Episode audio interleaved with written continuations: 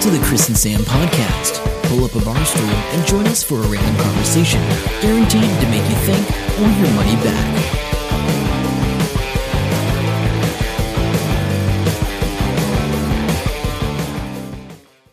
Hello and welcome to episode 455 of the Chris and Sam podcast.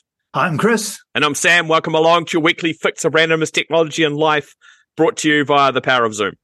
Yes, yes. And I am so far behind. I've still got to find things. And so take it away, Sam.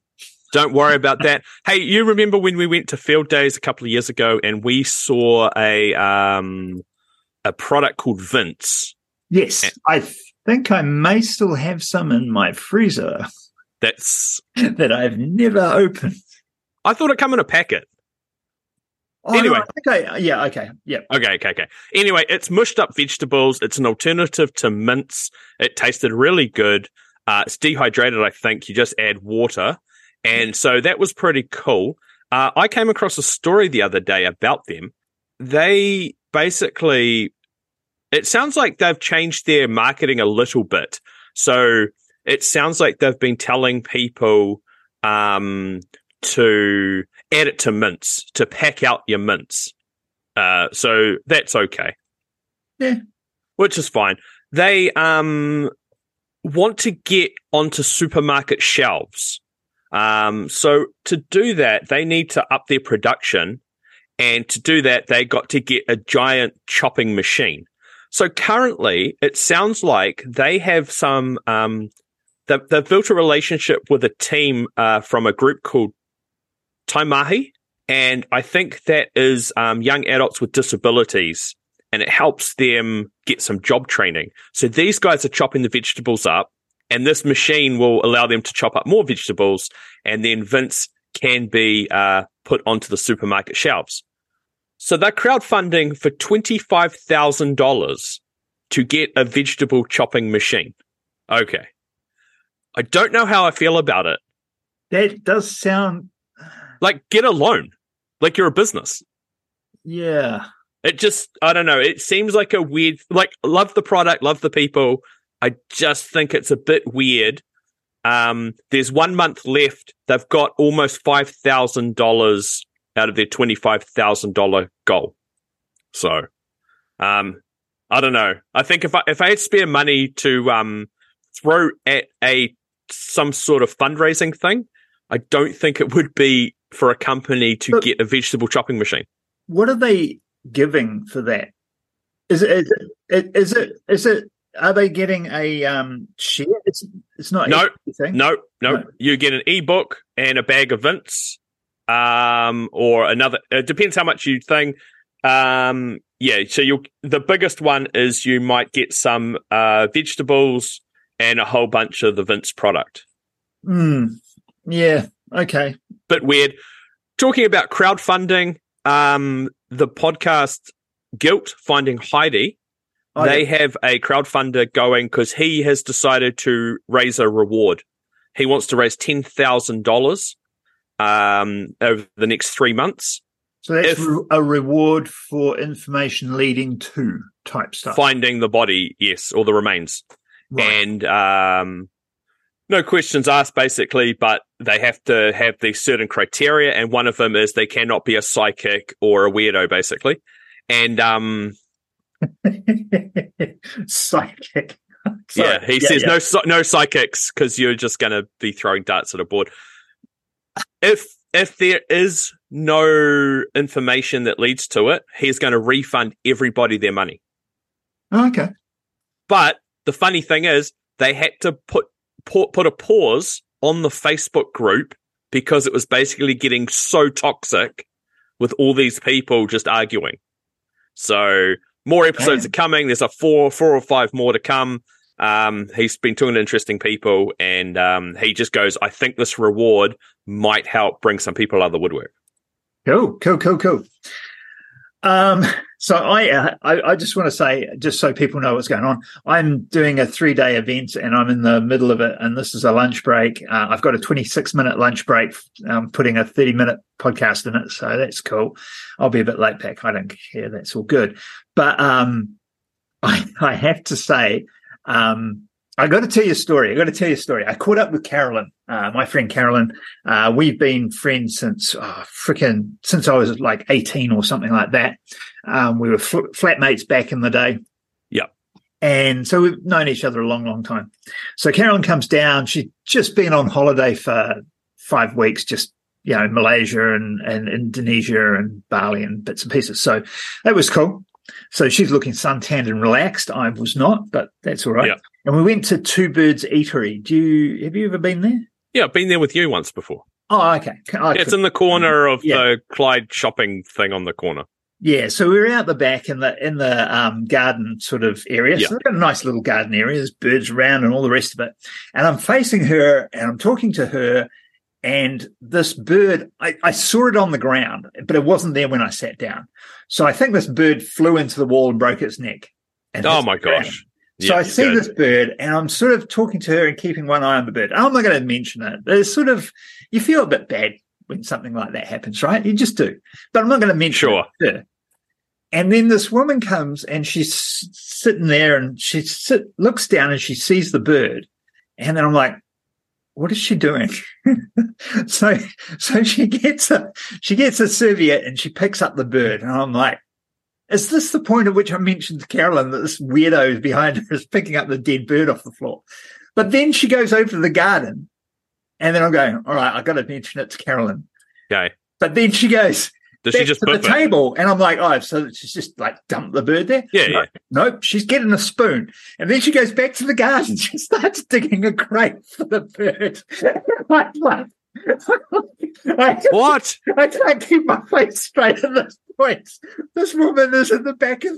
There's people sitting in all these picnic tables eating and that, and she's digging a a, A grave grave. with a spoon for this dead bird. I'm like, Carolyn, um, I was going to say don't look now, but you have to. Uh, this chick's digging a grave for the bird. I explained the whole thing. She goes, does that mean they can't call it the two bird eatery anymore? This is this is one of those things. This is one of those things that happens where I'm just like, are they it, it non-playable characters? What is going on? It, they, she did look a little, um, how do you say that? Not hundred percent with it, you know. Mm. Yeah, she did look a little bit that way. Although I, I thought she looked that way, and then somebody came and joined her, and she was more animated when she was talking to them after the bird had been resolved. So I don't know. I don't know. It was a bit. It was really weird, and I was like, "Yeah, I think I'll mention that in the podcast." Nice. Um, talking about birds, have you seen what John Oliver's up to? Uh, I haven't seen that. I, I actually voted for it because you sent it through, and I meant to watch it, but I never got a chance because, um, yeah. Okay, yeah. got a chance. So, so Forest and Bird normally run a Bird of the Year competition, which is quite popular with some people. Um, but it's their hundredth year, so they're having Bird of the Century. There's 75 bird species up for the title. Uh, voting closes on November the 12th. So head to their website. Uh, but yeah, John Oliver, the t- uh, late night talk show host, I'm a big fan, huge fan. yeah, yeah, he's pretty good. He they he's launched a global campaign for a bird, which I'm going to butcher its name. Uh, the Putti Putikere Tiki. I don't know which. Yeah, anyway. Uh, so he wants it to win. So he's put billboards up all around the world. He's oh, crashed. really? Oh yeah, like Paris, Mumbai. Um, there's going to be a mobile ad in London, an ad behind a plane in Brazil, uh, stuff in Wisconsin in the US, Tokyo. There's four billboards, uh, and there's trucks driving around saying "Vote for this." He's broken their website, so they've got that back up and running. They said all votes will be counted, uh, so that's good. Uh, votethisbird.com is where you need to go. Votethisbird.com. Yeah, I just love how he just goes full freaking uh, right into it. you just imagine the it's just that budget thing, right? Just having that. If the Chris and Sam po- podcast had a ridiculously unlimited budget to do something random, I mean, it'd be cool as hell. But I just don't know that I want that responsibility. I wonder what ideas his team and him uh, don't go through with. yeah, Like Oh, he, like yeah, and, and it, it's got to be a team thing. Oh yeah, yeah, yeah, yeah. Like, uh, yeah. No, that's cool. That's cool. Yeah. So I, I it, it was interesting. The one thing I really like about that particular bird, and I'm not going to even try and say it because I don't have it Good. in front of me. Good. I know. Um, it's it's a tough one. Is that it um, swims around with its chicks on its back? That's right. That's right. It says that That's in the cool. article. That's Yeah. why he quite likes it. And it also does uh uh that's the yeah, he he goes, I want it to do to other bird of the century candidates what it does to fish in New Zealand's lakes. Eats them alive and then throws them back up in a ball of feathers. Because frankly, there is no bird on earth more deserving of the title of bird of the century than this one right here. Uh, and he had, a large inflatable version of that bird in his studio. Oh my god, I've got to see. Someone has to go make it. I, I've got um, to see this thing because it's quite a unique looking bird too. It is. Um, It is. All right, moving away from that, uh, I have you heard this? I think the story's been around a bit, so maybe you have. The this Italian mother has won a court case against his her sons to evict them. I saw. I saw the headline, but I didn't really know what was going on. yeah, so a 75 year old Italian woman sued her two sons, aged 40 and 42, after repeatedly asking them to move out and live more independently, and they refused. but they both got jobs, but they won't put any money in. The children refused to move out while their mother was doing all the cooking and cleaning at her own expense. She tried in vain to get them to leave, telling the local newspaper neither of them wanted to know. Um, she got so tired in the end, she decided to sue them. They Okay. both got jobs, but they just won't do any household chores and they won't add to pay any of the expenses. If you're 40 and you've never paid any bills, this is just blowing my mind because I, I was flatting by the time I was 16. I don't know what that would be. They're just, oh my God. They seem like a bunch of losers. Uh, yeah, I would say so. But yeah, um, the, the, the judge agreed with her and went, yep, you got 30 days, you're out or something along those lines. But anyway, Okay. I, I just, it just cracked me up. Uh, I've got a tech story for you, and it's involving a little tiny town in Taranaki called Inglewood. Inglewood. Yeah. Okay. Why does that sound familiar? All right, carry on. They have the country's most sophisticated AI assisted laundromat. So this company does commercial laundry for a whole bunch of places. And for some reason, the guy goes, Oh, I saw this machine in Denmark like six years ago when the machine was in development, like hadn't even been made six years ago. And he thought, that's what we're going to do. Uh, um, it cost, uh, about five million dollars to revamp the whole area, and one machine that separates garments and sorts them out costs two million dollars just by itself. Right? It's crazy as no redundancies, so they've kept everybody on board. They have about three hundred thousand pieces of items that go through it. Fifty tons of laundry a week goes through this factory. Um, so that's pretty cool when Americarna is on and WOMAD, big events in the Taranaki district, they get up to about 70 tons of product. The machines can do a whole bunch of stuff. They can do up to 800 towels an hour, which is crazy. Like it's this huge production thing. Everything has a microchip in it, so they're tracking it. So 'Cause I was going to ask, how the hell do you find anything? no, after 50 washes, it downgrades it from five stars to three stars. After another 50 washes, it goes from three to one. And then after that, it'll go to be made into rags. They've got two engineers on site that are employed to fix anything that's problem, uh, problematic. They'll diagnose the problems online if they need to. So engineers from around the world can come and check on it and go, oh, yep, this is what needs to be done. They did have one machine break, and because they're so big, they had to remove the roof and then crane it out. Big investment, but this guy seems to think it's worthwhile. They're, they're going through some stuff. Damn. Like- yeah, we. that's bizarre, man. Inglewood, because you'd think like, oh yeah, if they're in, I don't know, Auckland somewhere, that might make some sense. But you know what I mean? I know. I mean, uh, are the other laundromats creaming it and just using like really cheap labor? I don't know. Like it, it's Well, boggles. It's boggling my mind. no redundancy. so yeah, but he must have been making a fair whack of money. I guess. yeah. I don't know. Well, I, I know, I know. Um, dry cleaners make a bunch of money. Dry cleaners do. okay. Yeah, I, yeah. Um, hmm, anyway, okay, cool. So it's pretty cool. They've got like arm like robots moving all the stuff around and Is there a um, video of it in operation or anything like that? yeah, yeah, yeah. Oh, I might have the to have a link, watch of that later. Yeah, there's a little video talking about them and their five million dollar revamp. cool. I've got a I've got a random thing as well. Uh, Hmm. It's in Northland, um, and there's a good link in there that we'll share from um, the Radio New Zealand. Um, but basically, yeah, perfect combination: kitten yoga. Okay. So forget Okay. the downward dog. At one Northland Yoga Studio, it's all about kittens. So yoga and fris- frisky felines might not seem an obvious combination, but for the owner of Yinside Yoga near Paihia in the Bay of Islands, perfect match. So Okay. she's sh- Francie Long's a, a volunteer with the local coast to coast cat rescue, and the the sessions are fun, but they they serve a, a serious um, purpose. So basically, she doesn't even charge for the yoga. You just turn Oh. up the yoga. But there's kittens everywhere because they're all Okay. rescues. Um, and so far, this little combination has homed over a dozen abandoned, rescued, or unwanted kittens. Uh, that old trick.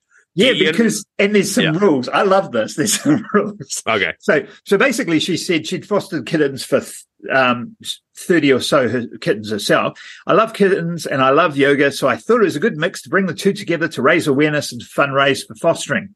Um, so there, I think there might be a koha for the um, yoga that goes to. Okay. But basically, you start doing the yoga, and the rule is kittens can do whatever they want. And if they li- lie down on top of you while you're in a pose, you don't move till the kitten moves. Okay. and, and things like that. It's it's got some great photos. Um, so definitely check that out. I think it's brilliant. So um, Long said it's one of the challenges of kitten yoga. If a kitten fell asleep on you in mid pose, you might have to wait for it to wake up before you can change position. Um, they're very quiet, so you don't know they're around sometimes. Maybe it's only when you roll out of a pose or you hear a meow or feel a scratch telling you, yeah, don't move. They uh they do look like crazy cat people in the photo.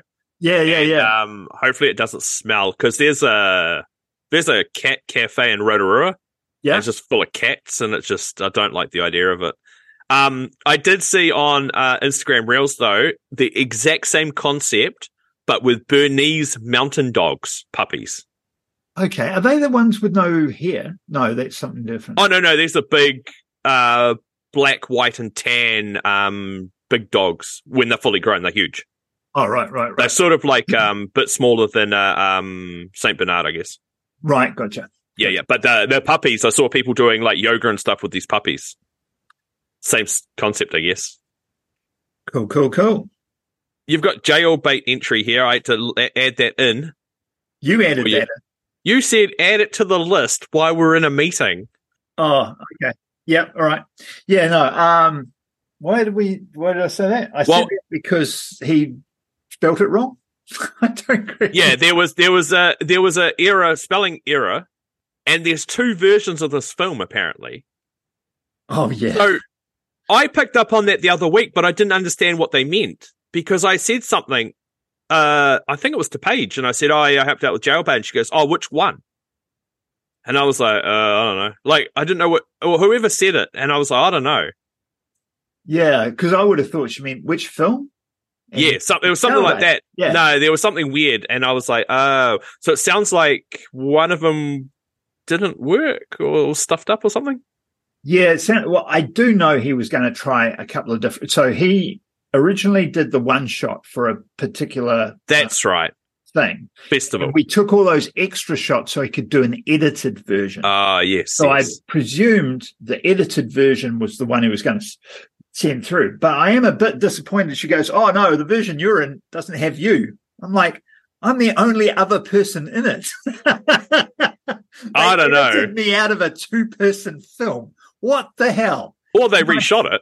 Yeah, well, um, I oh yeah, know. maybe they reshot it. But Yeah, maybe. Because oh, anyway, uh, last weekend, Chris, the Festival of Weird was on in Hamilton. Festival of Weird Yes, in Hamilton, and so we didn't know about it because Why? Oh, ex- uh, yeah, exactly. That's what I was pretty much going to say.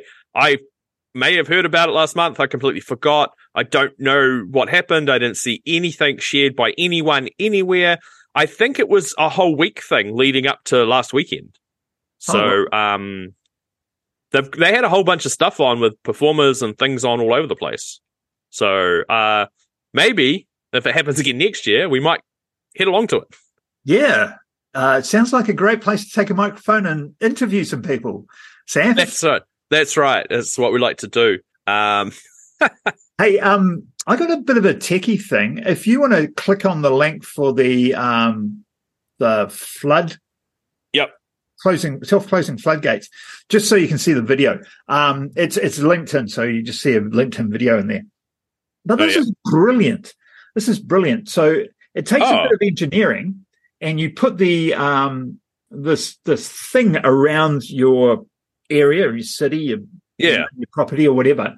And as the water level rises, so you've got water, you know, got drains and all the rest of it. As the water level rises, this barrier floats up and it locks in so that it can stop the more water coming into this area. Yeah. So Yes. it'll it'll flood a little bit and then it'll just stop the majority of the flooding behind it. Um, I just looked at it and went, this is genius. I mean, there's no doubt a bunch of cost involved in putting that in.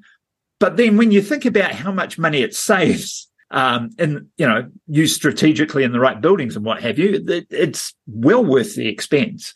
Um, we'll, we'll see if we can share that uh, link in the show notes because uh, it's mesmerizing just watching it. I'm actually just um, sorry the video is so short. It should Yeah. Yeah. it should be So- longer and it really needs a little bit more explanation because I watched it like four times trying to figure out exactly how it works. Yeah, no, it should be a video more on it. Uh, it's always interesting about reading the comments on these things. People are like, you know, how well will it work after 10 years of gravel and leaves and crap in it? And they're like, well, maintenance is the key there. Um, what about your neighbors? Um, don't worry about that. They'll just get flooded. You won't. Yeah, but like you said, certain areas, there's a picture here where it's on like a seawall edge. Yeah. That could potentially work. But it'd be funny if like the, they, they engineered it wrong and the water keeps coming in and out with the tide and this thing just keeps going up and down all day long, up and down.